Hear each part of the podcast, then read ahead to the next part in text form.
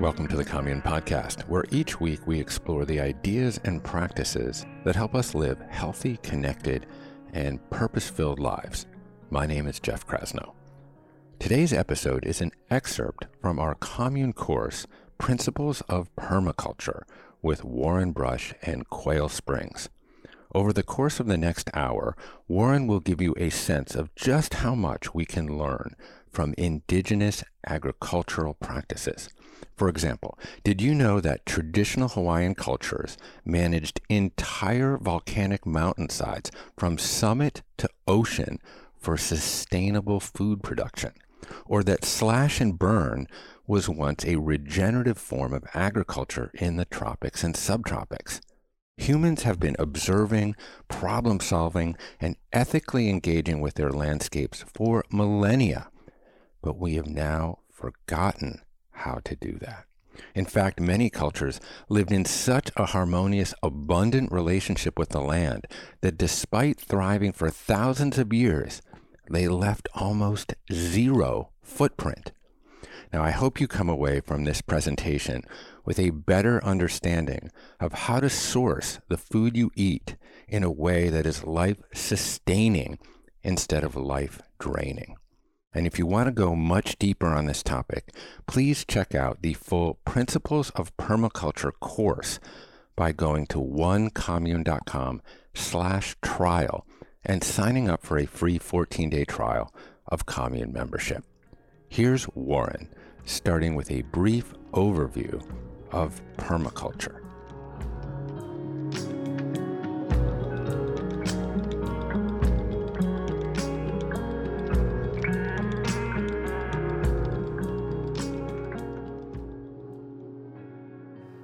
Good day, everyone. I'm always glad to be able to share about permaculture. And one of the things my elders have always shared with me is that. Uh, that it's really crucial that if you're doing something that's to last through time, where you're doing where you're doing something that's life-giving for your children's children's children, that you begin in gratitude. So today I want to begin in gratitude and to just give thanks for this land that we call Quail Springs. It's a very special place in the high desert of Southern California that has transformed from an overgrazed landscape to a amazing oasis that is uh, that is that has been tended by people using permaculture principles close to 20 years. I, I want to give gratitude for every part of this land, for all of the, the shrubs that are here, all of the trees that are here, all of the dusky footed wood rats. Just driving in yesterday, there was a road runner running down the road welcoming me to the site. I want to give gratitude to the springs that gives all life. And here at Quail Springs, we're one of the few springs in this valley that has not gone dry so many of the, the springs in the Cuyama Valley have gone completely dry over the last years. And it's been from overgrazing, it's been from deforestation, it's been from all of these things that show us that we really do need to be thinking more ecologically, more holistically, and in a way that is life giving. And so today I start with the gratitude for this land and the way that this land is rejuvenated, that it's regenerating now. It's in a cycle of regeneration rather than a cycle of degeneration. And that comes from conscious design. And I want to talk today a little bit about permaculture and why we need it in the world. Um, this is uh, an unprecedented time on so many levels around the world and a lot of the work that I'm doing, I see ecological destruction happening uh, in, in exponential forms all over that are destabilizing the ecologies that actually sustain us. Whole systems thinking is something that actually comes from an, our, our indigenous hardwired brain, the part of us that goes back to where we as humans on the earth have actually lived close to that which sustains us. And I'm going to talk more about that later this morning. First, I want to bring your attention to the slide we have on the screen. And there you're going to see a few different pictures. One of them is an amazing lady that I met in Laikipia, Kenya, who is a Maasai elder who's actually over 100 years old. And I show this picture when I think of why permaculture because there's a story behind a picture, as you all know. This is, uh, every picture has a thousand stories if you look deep into it. So I want to share a little bit about her. She um, was teaching the young women of her tribe about how to take that gourd that she has sitting there and how to cure it in a way using local herbs and a process that she had learned from her mother, who learned it from her mother, who learned it from her mother. How to make a container that can actually hold goat's milk for four days in the tropical heat without actually having, um, having it go rancid.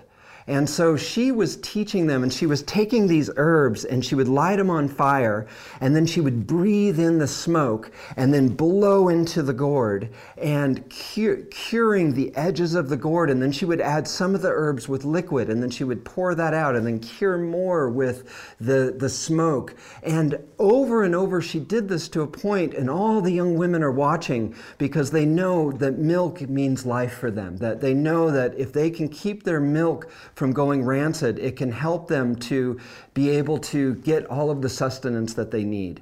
And so she was teaching these girls at over 100 years old. She's still a vital part of her community. And so I share this for a few reasons because I think permaculture, one of the things we look at is we look at how we interact socially, how our social structures are either intact or they've been degraded. Often, when we go into a landscape, you see degradation of the landscape, but we forget to look at the degradation of society. We forget to look at how oftentimes social systems degrade almost in equal uh, proportions to the landscape. So here, this woman is, is maintaining a rich tradition of how to live from the land in which they dwell. Permaculture is all about that. It's all about knowing that which sustains us and being able to honor those things deeply and doing it in a way where we support the next generation of human beings to be able to take that teaching and to uh, evolve it in a way that gives more life. And, and so for me, that picture is about giving life. It's about maintaining life and about regenerating life. You move over to the right of that picture of, of that elder, and there you have a, uh, a home. And this is a home in northern Kenya and Turkana country. And this is a different tribe that's related to the Maasai. And this is a particular home where I went into the community with the Danish Refugee Council and we went into this community where their landscape was very, very degraded. And we asked who is the most vulnerable? Where is the most vulnerable land? Meaning the most degraded, and where is the most vulnerable people on that land that we could work with because we wanted to show two things. We wanted to work with damaged landscapes. We wanted to go to the most damaged landscape. And when I was training with Bill Mollison years ago, one of the things that came up that he shared that really stuck with me is that permaculture is not about going into a pristine landscape and saying, hey, I'm going to go into the forest and do permaculture. It's about going into a damaged place and he, being a healing presence in that place. It's about taking a degenerative process and generating, using generative structures in that landscape to then create a system that regenerates through time. And I'm going to talk about this a little bit more later in this lecture. So here we have a woman who she said nothing would grow at our house. She said the soils are the worst. It floods every year. She said um, she's a widow. In fact, just back from the house, uh, there's a place where her husband is buried, and she is um, taking care of young children. And she had no food growing, and she was eating every three days, is what I was told. And so, and that every year during the flooding, that they would flood through and she would have to stand on her bed and and literally her it would fill up her whole house with water and so we had definitely a damaged landscape and we had a vulnerable person. So we said, let's demonstrate here. And you'll see in permaculture, we so often, we say the three most important ways to share permaculture is one, demonstration. Super important. You've got to show it. Two, demonstration. You've got to demonstrate it. And three, the most important of how to share permaculture is demonstration. So here with this woman, we, we learned her story and we learned about the land. She showed us how that landscape, how it moved. She showed us how water moved in that landscape. She showed us the resources that she had from goat manure to different types of leaves and different things that were available there, different types of carbon material that we could integrate. And as a community, we built the garden you see there. And as a part of this, we first start by planting the rain. We first start by working with the hydrology and the soils. So, one of the foundational aspects of permaculture is soil and water. And so you can see in this picture, we were so fortunate. We finished building these, what we call permagardens. We fenced it off using only local materials, only local seeds. We built the water harvesting structure, and the next day we were blessed with rain, which was so exciting because what happens when you demonstrate it is that people can see how it functions. And so here the water came in, it filled the bioswale that was there, it, it commissioned a gray water system that was there, and here we started to harvest water, and now this woman is eating out of this garden. So for me, why permaculture? It's about healing landscapes that have been damaged. And we can do it very quickly. This was built in four hours. This whole garden was built in four hours. Granted, there were about 30 of us who were doing it, but we built it in four hours.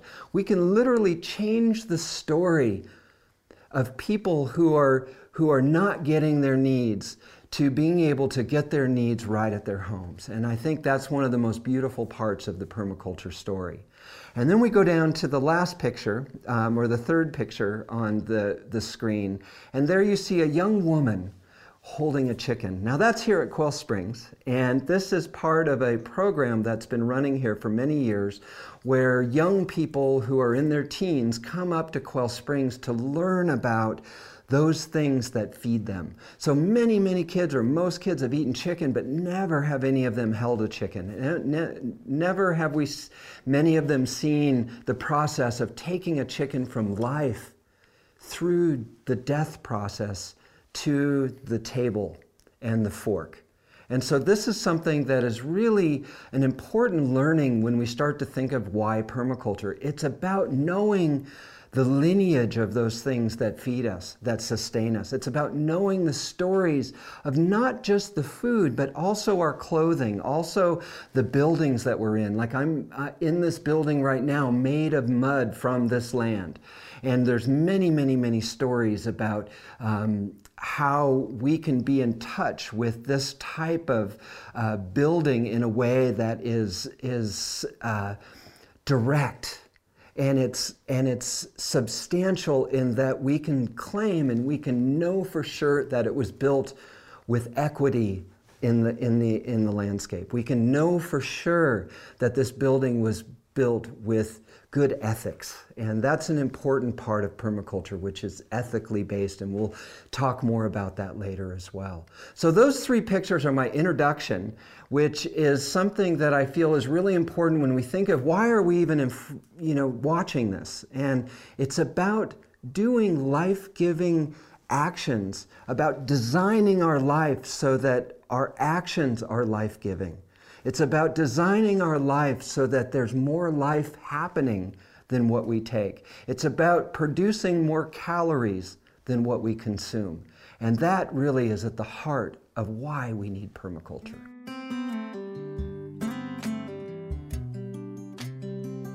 I'd like to share a quote from um, one of my teachers, Bill Mollison, uh, who says the greatest change we need to make is from consumption to production, even if on the small scale in our gardens. If only 10% of us do this, there is enough for everyone. Hence, the futility of revolutionaries who have no gardens, who depend on the very system they attack, and who produce words and bullets, not food and shelter. I share this here early in this discussion because it speaks to what are we actually doing in our lives to make foundational change. And permaculture is about foundational change. It's about going to the edge. And in systems theory, the edge is where new energy comes into a system. It doesn't come from the center of a system, it comes from outside, it enters in. And, and permaculture is an edge design system that brings new energy in. And it gets us to think about how we're making foundational change in us. And that's what permaculture is about. It's not about going and doing this to someone else or sharing this with someone else until you've done those changes in your own life. And to where you embody your understanding of design through the, your own landscape where you live. And that can be in an urban environment. I've seen a fifth floor farm in the most urban uh, apartment building in Nairobi to uh, suburban plots in Pasadena that are growing food commercially on a quarter acre plot um, to broadacre landscapes and you know larger farms like the dachas of Russia where they produce over 50% of their food in farms that are 2 acres or less to very large farms that you see all over the world that um, are, are growing on thousands of acres. And so here permaculture can apply to all of those different aspects of growing because it's not gardening, it's not composting. Permaculture is not natural building. Permaculture is not gray water systems. Permaculture is not about um, a food forest. But what it is, is about how you design all of those aspects into a human settlement. It's about designing life. And that is what's really important. And it's, one of the things that has been really important in the permaculture movement is that it's been accessible to all. That's been something that the permaculture movement is working on. It's it's still, I think, uh, has a lot of growth to happen there, where it's where it's more diverse and accessible. And I think it's really important that um, that that this teaching and understanding can be shared and disseminated globally um, where it's appropriate, but also very important is that you recognize where it's happening and it's not called permaculture. And I think that's really important is that we don't get stuck on the word permaculture, but we get um, we we marry the idea of ecological regeneration and agro-ecosystem development that is life-giving. And wherever that happens, we embrace it and say, hey, we're kindred in this. And I think that's an important part of this journey for all of us, and especially those of you who are just starting and asking questions in your own life of, you know, how do I get my food? Where does it come from? And those are activities that I think are really important for each of you to start doing is starting to, to track your sustenance line and start to look at where you can quickly bring that sustenance closer to you and in relationship. Maybe right now you're buying food at Whole Foods, or maybe you're buying it at, at a place called Trader Joe's, or wherever the markets, the big markets that you're in, you might be going there and you might not know the story of that fruit. You might not know the story of the meat. You might not know the story of the grain. But what you can do is then start to look locally. Where are farmers that are that are actually growing some of this that I can be in relationship and learn about how they're farming, what they're farming, and, and bring that into my life. So you're bringing your sphere of resources closer to you and more, and in a way where you can take more responsibility for it. Then you can start to look at what are the things I can grow that I don't even need to get from the farmer. And you start to make steps that make sense. So, first, by starting, is just tracking where does my food come from? Where, where am I going? And that's lesson number one, is really learning about that and where those things come from. Another important aspect of the perm- of permaculture design is that it's using local resources as best as possible. And local resources are often overlooked, which is really amazing. So, a lot of the work, like I've done over the years in farming, is I'll go to our community that I'm providing food for commercially, and I'll look for waste streams that are in that community. And I'll start to gather those waste streams in a way that turns it from being something that is could be potentially causing damage ecologically to actually be helping in the healing process. For example, I would go to a local brewery, and I, I remember very distinctly going to Island Brewery in Carpinteria and went to the owner and the brewer and said, Hey, we see these barrels of, of your spent grain from your brewing process out back, and they were paying someone to, to, to send it away.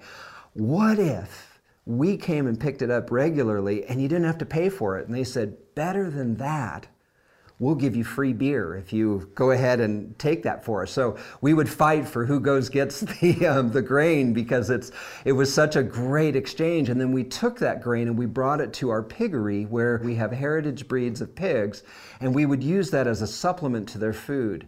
And then we found that there were other waste streams, like at the end of, of um, Halloween, there would be all of these pumpkins that would not, you know, be good for cooking, but they would be literally thrown or turned back into the field that, that wasn't sold from pumpkin patches, and we would gather those and feed the pigs during the winter. And then that those pigs in turn did work on our farm. So they would help us to increase our natural resources by putting manure where we needed it. And they would cycle the nutrients that came from the waste stream back into the food systems that would then feed the people who were going to the brewery. Um, we also would take some of the pork and we sold to another brewery that pork who did, they did uh, a restaurant with it. So there was this important understanding of cycling of resources that's an, a, a very core understanding of permaculture.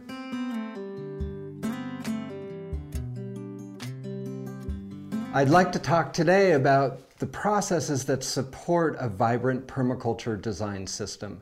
Uh, this permaculture just didn't come out of thin air. It wasn't uh, thought up as something new. It was, it was something that came from a lot of indigenous wisdom, some really good sound science, and a look at how appropriate technology plays out in uh, regenerative hu human settlement.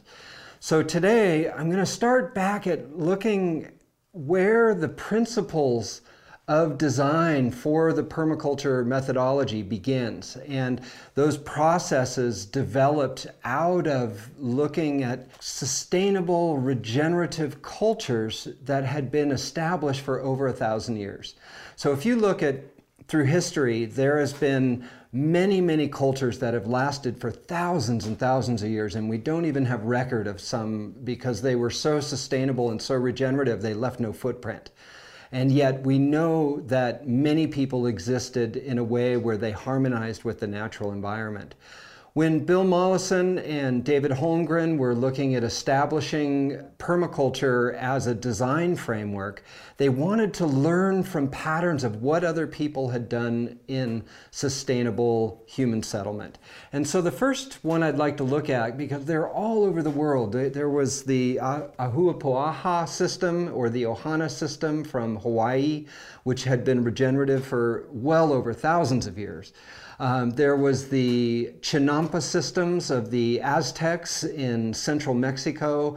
There were the Swidden systems, or what some people refer to now as the slash and burn systems, that have been found in Asia, Africa, and there's even some evidence that it came up into the subtropical region of Europe that the Swidden system had been used. And the Balinese rice cultures, the uh, pork, cork, and grain systems of Portugal, all of which had been studied intensively by the two of them to find the common patterns between them that would inform regenerative design in today's context. So I'm going to take you through a couple of them and just so you can see where these principles were derived. Um, and so I'm going to bring you first to the Ahupua'a system, and which I was very fortunate to be able to see the remnants of one of these systems in Kauai. Uh, many years ago, I had a chance to visit one of these systems with a grandmother, a native grandmother there, who walked us through the land and showed us what these systems used to look like, and there are still remnants from it. In fact, a lot of it you can still see from a satellite view, the remnants of it. Um, so let me walk you through this and pull out a few key points that will help us to understand better how to design. So here you see a pattern. Um, the pattern is an angular pattern. Obviously, it's uh, I may not be the best artist in the world, but hopefully it's depicting uh, uh, what uh, is needed to be able to get this across to you. So, what do you see? I, am hoping when I ask that you say a volcano. And because of the shape of it, um, volcanoes have a very distinct um, angularity to them based on their repose of the particulate that is unique to volcanic rock. So if you have the, what they call the angle of repose, when that rock uh, spews out, it falls at a certain angle. Like in a in a compost pile, be based on what materials there are, it'll fall at a certain angle of repose based on what the materials are. So a volcanic rock generally has a 64 degree angle that is recognizable by your pattern eye. So you can see, wow, there's something in that shape. And when you're driving through the landscape or going with a boat through the landscape, you can point out volcanoes by their rough angle of repose. So that's again another idea of pattern understanding. So we start at the top, and the reason I'm going to do that because that is one of the principles in which we work when we talk about reestablishing and, and, rebuilding hydrological cycles. We always begin at the top and work down. So here we have a, um, you know, the top of the volcano, and we have this place that is often referred to as the taboo forest. Let me write that in here. Taboo forest. So, taboo, what does that mean to you? Um, to me, it is a place that is protected. It's a place that you don't go. It's a place that's off limits. It's taboo. And it's a place that the grandmothers there told me that um, you only went there for very few times in your whole life, if ever. And, um, and it was mostly around initiation or in, in getting healing herbs and medicines to, to, to help people uh, uh, heal from illness. So, this taboo forest is a place that they cannot go. Now, I, I really want to point this out because it's at the very top and it's protected. So when I walk into a landscape as a permaculture designer, the first thing I look at is the hills. Are the hills treed or is it laid bare? If the hills are treed, I know that there is going to be a more robust hydrological cycle because the slowing, spreading, and sinking of rainwater is happening high up on the hill. And that becomes a really important ecological point is that there's a place that is considered sacred. It's considered, you know, we cannot cut this down for firewood. We cannot uh, allow it to be deforested. Now, in a lot of the places I've seen around the world that the hydrological cycle is collapsed, this was taken out and deforested, and immediately following the, the hilltop forest being removed, the hydrological cycle collapsed, the spring lines dried up, the boreholes dried up, and you started to see the whole system started to degrade all the way down. So that is a core principle that we learned from the, the native Hawaiian people about tending to our upslope landscapes.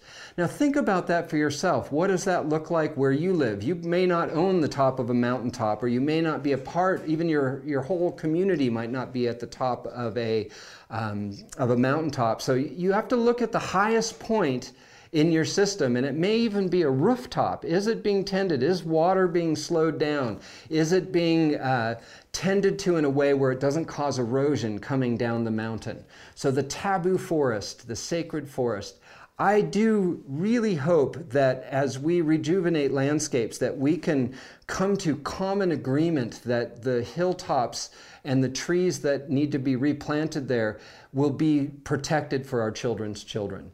So the taboo forest. The other thing I want to point out here is that this is a section of a volcano. Now picture it going around and this is only one section that's based on a watershed. So this particular watershed is considered one kingdom. So there's one set of politics that drive the decisions based around um, the watershed itself.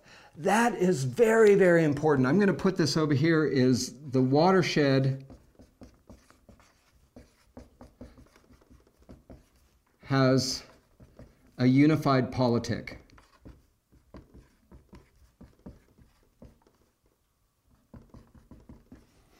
And that lesson is something I wish we had learned when we had designed America. Um, in fact, um, Colonel Powell, who was one of the early explorers, who Powell Lake is named after, and had come back to, I believe it was Ulysses S. Grant, and said, you know, this is how we should make up the states based on watersheds. And there's actually a map you can look up online if you look up Colonel Powell and watershed politics. You'll see this map that remakes the entire statehoods based on watersheds. Now, why is that important? Well, here at Quail Springs, we know this uh, the lack of having a unified politic in a watershed leads to decisions being made by multiple different peoples that may or may not have a vested interest in that watershed. So here in Quail Springs, we have four different political jurisdictions, four different counties that actually are come into the headwaters of the Cuyama River. And what that does is each county has different regulations, they have different decision making processes that aren't unified in protecting that watershed. And so that is an important lesson that we learn in design from the Ahupua'a systems. So now as we work down, you know, imagine the rain falling on, on this amazing, amazing volcano in ancient times. One of the things you would see is you would see a giant clouds never leave the top of the mountain because of the condensation issues that the, the trees are bringing, because of the tra- transpiration that the trees are, are helping to bring back that water that came from rainfall back into the atmosphere. And so you get these cloud mountains where the clouds just never leave and, and they're constantly bringing water back into the system. I've seen this as well in, uh, in Kenya, in Lake Victoria, where there's a, a, a, two islands. One had been stripped bare and it's dry. It feels like a desert. And you look over at another one that had been reforested completely, and there was the cloud that never left. And it was constantly cycling water between the atmosphere and the landscape. So it becomes a really important part of beginning the hydrological cycle high up. So as waters start to move their way down, both in the soils as well as on the surface, you see that they started to direct them out on contour, the waters, into pond systems that they would raise. Um, uh, aquatic plants and freshwater fish that they could cultivate. And so here they had this incredible system of fish where their fish uh, emulsion or their fish manures would start to uh, create a high nutrient water system that um, basically would then feed everything else that they were doing down below. And here, imagine the taro root was the main plant that they were growing. So it's a what I call a sacred starch, and every cultural people has a sacred starch. They are the starches that keep you alive. So here in California, many of the sacred starches were both roots, but acorns were a big one. So even and and up here we have the one uh, the Monophylla pinyon, which is one of the most nutritious pinyon nuts. So all of these starches have mythologies that they're part of their mythological story. They are a part of how they tended the landscape. And so it was really important that they had places to grow the taro root that they cultivated. So these were, this was an, an agricultural system integrated into the ecology of this volcano. So here, imagine taro root and getting nutrients from the fish and other aquatic plants growing along the edge, and then those waters would then cascade down and feed in the village, which was more mid-slope, various garden and plantings that they would do, including some food forestry. But food forestry being an important part of stabilizing the uh, food the food systems based on the mimicking of a forest. So here you have the village. Now imagine when you have all your taro root, taro root's really heavy, you would carry it to where you're going to prepare it. Now, one of the things that makes a lot of sense is, is it's, it's easier to carry heavy things downhill than it is to carry it up. So placing this system above them, they were able to then bring the heavier produce down with much, more energy efficiency. And then into the village where there's gardens, there's also, it's mid-slope, so it has a lot of benefits here that um, that can help that village actually avoid the repercussions of tsunami. It also is a place in the landscape that has the most moderating temperature. So let me put this. This is the Taro ponds with fish. So you find in the most sustainable and regenerative systems of managed agriculture through history that there's always a combination of animals and plants and fish and plants and birds as well. So there's always an integration of different types of proteins being produced and also different functions that they bring into the landscape. And we'll get into that more as well down, down the line. So here we have this fish is providing nutrient. We have the taro as a main starch, and then you have the movement of that nutrient down into their systems of gardening and forestry. And uh, along the way they harvest more water and they do more of those ponds and have different types of aquatic plants and animals and crustaceans freshwater crustaceans as well that they're that they're working with. So imagine the bounty that's there. And here now what happens is you have the manure from the people and humanure is what i like to call it and a lot of people are what I call poo-phobic, where they just don't want to talk about it. They don't want to deal with their own shit. And it's important for us because when we look at that, it's an incredible nutrient, and our urine has an incredible amount of potassium. If it's handled well, it can be done in a really safe way. So here you have another nutrient sink. So here's a nutrient sink with the fish, here's a nutrient sink with the people, and then here they pick up the nutrient sink in the forest, the food forest, and the uh, additional ponding systems that they use. So it's, it's really crucial for us to think of the nutrient sinks, and I'm going to put that word down as nutrient cycling.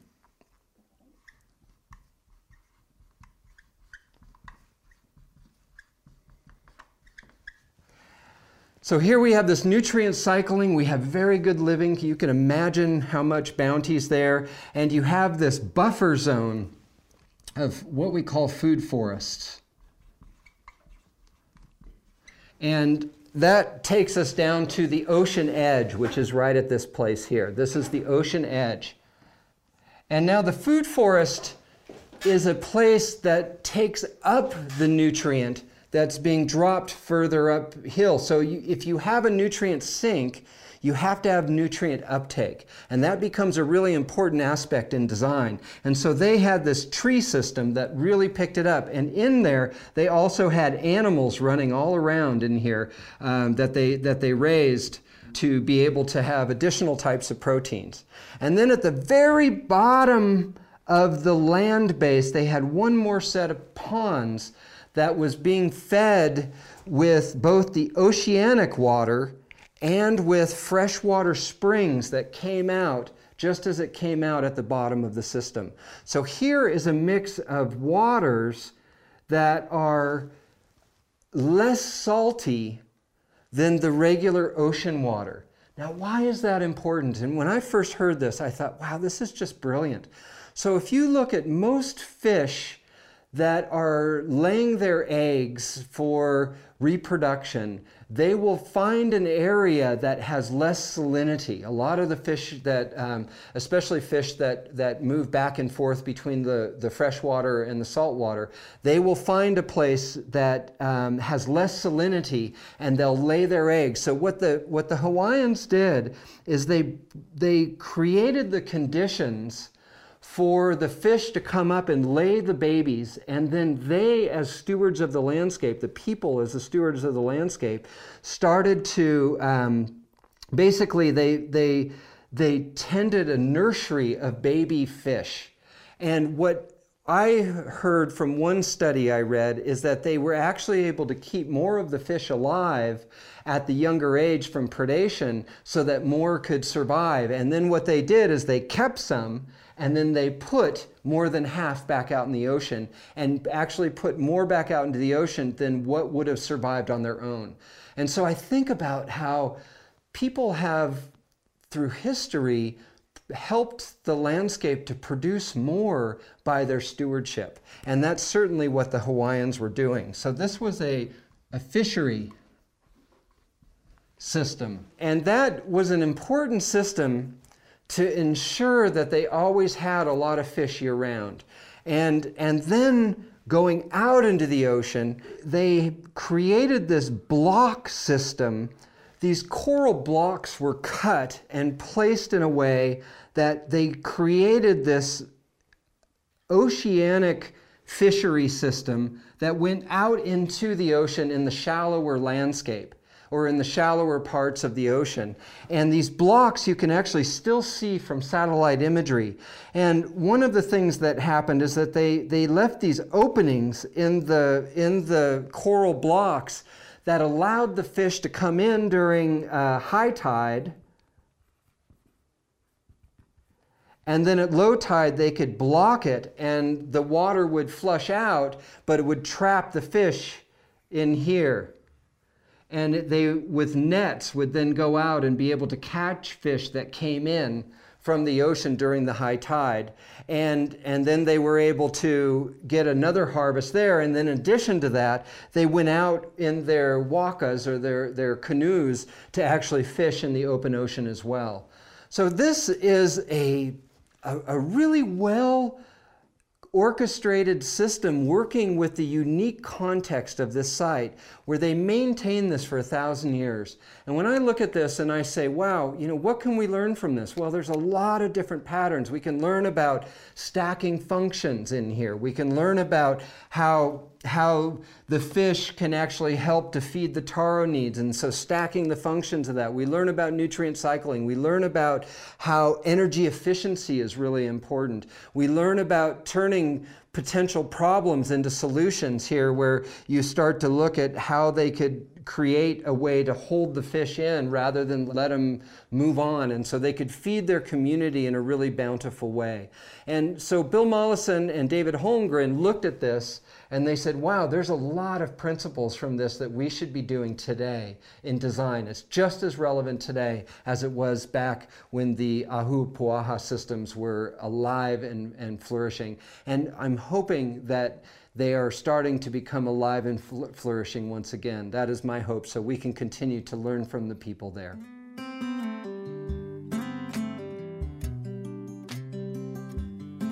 So now I'd like to look at another system of regenerative agriculture that is historic, uh, called the Swidden system, or what many refer to as the slash and burn system. And I know when I say those words slash and burn, many of you are probably like, wow, well, that's totally unsustainable. Well, now it is, but in the ancient times, it was actually a very sustainable uh, form of agriculture. And let me explain how. And let me also explain some of the lessons that we can learn from this system in developing our regenerative agriculture.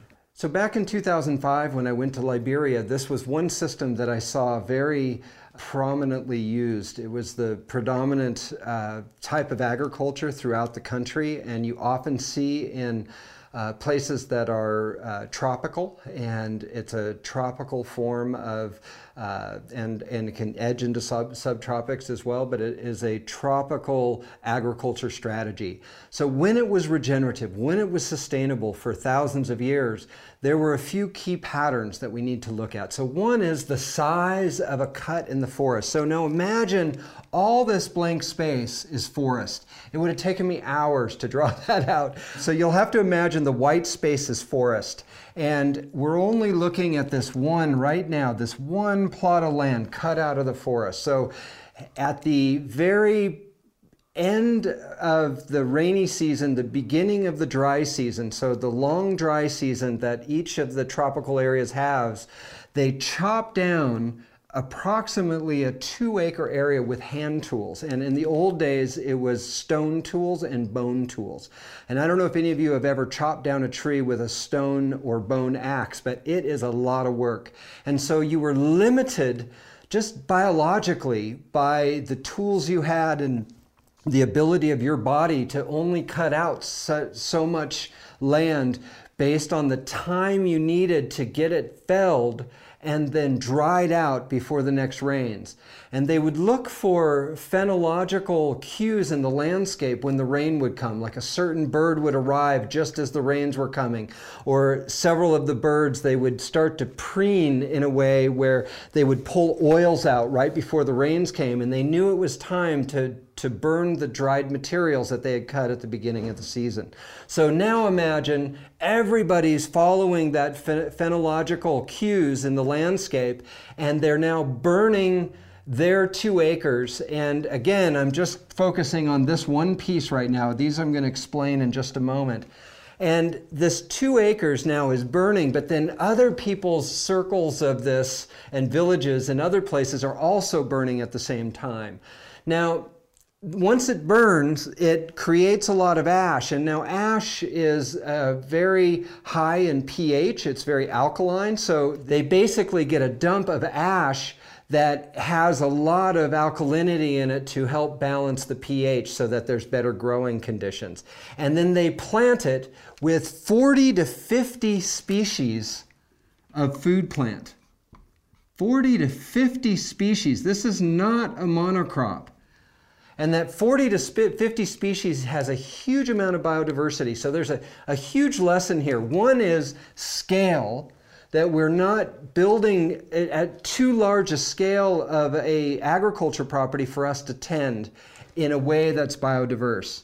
The biodiversity in itself is another important design concept that we draw from all of these systems that were looked at um, at, the, at the formation of permaculture. So here you have 40 to 50 species. You have, um, you know, growing, and you basically grow for about two years and you leave a few of the palms and a few of the trees that uh, are emergent plants were left and were perennialized and they plant for two years but then the fertility is shot after two years because the thin soils in the tropics. And so from there they have to move. They have to basically find a new plot every two years. So the next two years they move to a place that's equidistance uh, or more away from where they the size of the plot that they had just done. So they move a minimum of two acres away from the last plot, and then they do another agriculture for two years. And then they do the same the next two years, and they start to rotate around the village for 14 years. And I know I didn't draw 14 here, but you get the idea is that every two years you're, you're doing this and you're moving until you're back to this place 14 years later or more. So, what happens is, as this starts to, uh, to be reclaimed by what we call the succession process of nature or the healing mechanisms of nature, the, they start their new agriculture over here and all the pioneer plants come up. So the pioneer plants, we usually refer to them as weeds, but they're actually dynamic accumulators in the landscape. And what they're doing is they're actually reclaiming that damaged landscape because now it's been compacted, it's been deforested, and all of these weeds come up, and then the termites come in, which is amazing. And they start to eat the various um, uh, plant materials and they start to bring it into uh, basically to build these big mounds. And any of you have been in the tropics, you'll see these big mounds, but every landscapes has its detritus processors. So in the temperate climates, it's, it's like the worms do it. In this climate here at Quail Springs, it's the ants that do it. They are the detritus cyclers. And here it's the termites. And then also fungi will do it too. So you get fungi a lot in the wetter areas. So now it's starting to get reclaimed, and for 14 years, it's rebuilding its system. It's rebuilding its resources. It's, it's getting the soil to a place where it can grow again. And, and now the plant life is coming back out, the native plant life. And by the time they come back around, it's ready to plant again. And they can do it all over again, and they can maintain this indefinitely. Well, what happened? That's the question we need to look at because here we have all this really good agriculture practices. We have, you know, good growing processes. We have good cycling. We're leaving the rest of the forest around.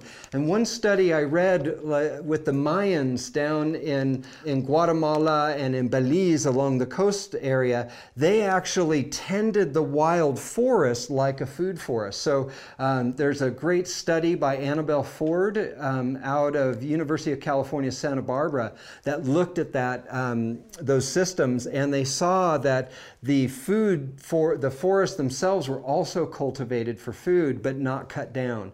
And so now imagine this whole system is providing the the ability for each of these places to be reclaimed because if they did it too close together, the forest couldn't help this reclaim itself. So it would end up starting to degrade the whole area. So they had to keep it rotating at a certain distance. So what happened? Well, it was the introduction of steel. So as we started to get steel into the system, you could cut a lot more of the forest out. And, and then as we got further into industrialization, then you got mechanization of it, so chainsaws and large equipment. And so you started to see the average family now did five acres rather than two. So what ended up happening is that land was now much bigger. The five acres was much bigger. And because it was bigger, it was harder to tend a larger variety of species and also the introduction of the need for money, which was never the case before. There was, there was barter, but not money. And so when money came around, you started to get a diminishing of diversity because you started to get export or saleable plants. So whenever you find a monocrop, you know it's for export. It's, it's not necessarily for nutrition. It's something that they're growing to be able to sell a lot of. If, if they're doing it for nutrition, they'll have it balanced with other things that can actually support them nutritionally. So now you have this larger area. So now the next one they had to do closer, and the next one closer, and you can start to see that they didn't have enough forest for rejuvenation now and they would circle around in six years rather than 14. And within one generation, you started to see the whole system collapse and it could no longer rejuvenate. So by the time they came back around here, it wasn't ready. And it had been over, uh, over um, extracted, so to speak. And then what they had to do is they had to move out to other lands. So now it started this expansion expansionist system of desertification. So in Liberia, where I was looking at some of their systems, they some of the farmers had to walk six to eight hours just to get to their field now because it had desertified so far out from where they were that nothing would grow. And so now looking at the system that when it was sustainable, there were a lot of good lessons that we derived for permaculture. But it, another really important lesson here is the collapse of this system also teaches us a lot. We need to be really concerned with how far we extend our biological capacity. So our hands and our um, bodies can only do so much. And when we involve machinery, we need to be really careful that we don't extend our biological capacity in a way that's destructive, which is what happened here. So, thinking about that, the same tools that cause this destruction could help us in actually turning the story around to being regenerative. We're at such a crucial time in history where we have, for the first time, the choice to make whether humanity will continue or not. I think that we are so disconnected from almost everything that sustains us that we don't know how to take care of those things that sustain us. People have a hard time identifying with their role in nature. Humans have brought the world to the brink of destruction. And it's really important for us to understand that we are a part of that, each of us, every day. So, of course, the environmental situation is dire. But also, when I look around, it seems like most of our people and culture is really grieving and unhappy. And I believe that most of that is because of a sense of so much disconnection, so much lack of connection to our environment, to nature, to the things that sustain us, to the things that keep us alive and fed. And it is crucial for us to make changes now that change that narrative. If we don't make some more dramatic changes soon, none of us really know what will happen. But do we want things to stay the way that they are? Probably not. What we do know is that we don't have that even as an option. We don't have an option of things continuing to stay as they are. The permaculture movement is one expression of people saying we've got to make changes.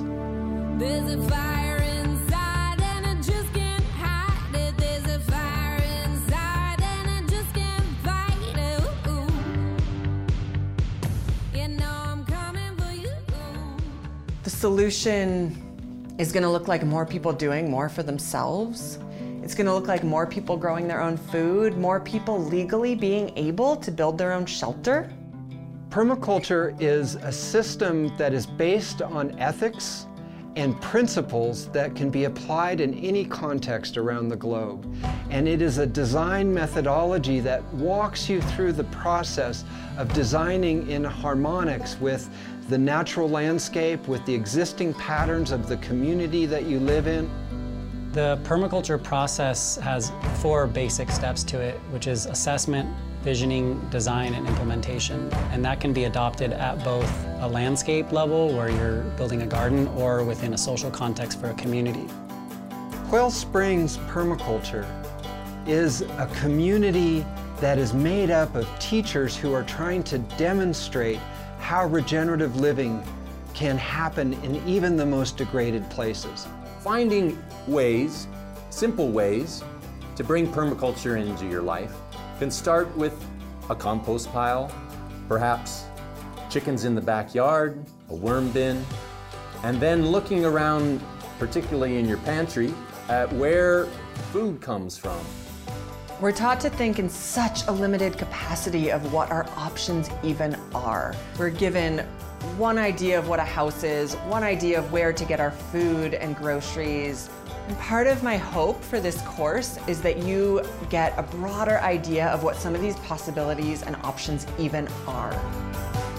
This course and the permaculture ethics, principles, and methodologies are right at the core of tooling you up giving you the understandings how to design the next best steps for you to change that narrative.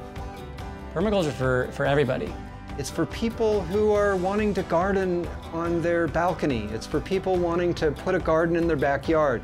It's for farmers who want to better their systems in a way that helps them to be more efficient and to be more in harmony with the landscape around them. Am I taking care of the earth? Am I taking care of people? Am I redistributing surplus? If we can identify and look inside of ourselves and actually realize that we might not want to be continuing to live our lives in the ways that we are right now. That to me is the first step. From that place, we can then make choices different.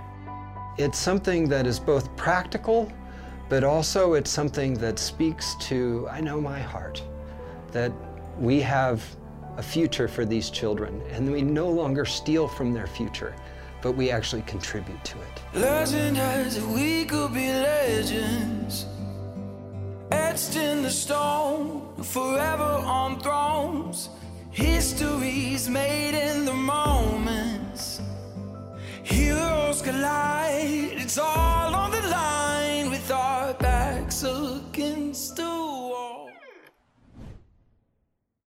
Thank you for listening to Warren Brush on the ancient roots of regenerative agriculture.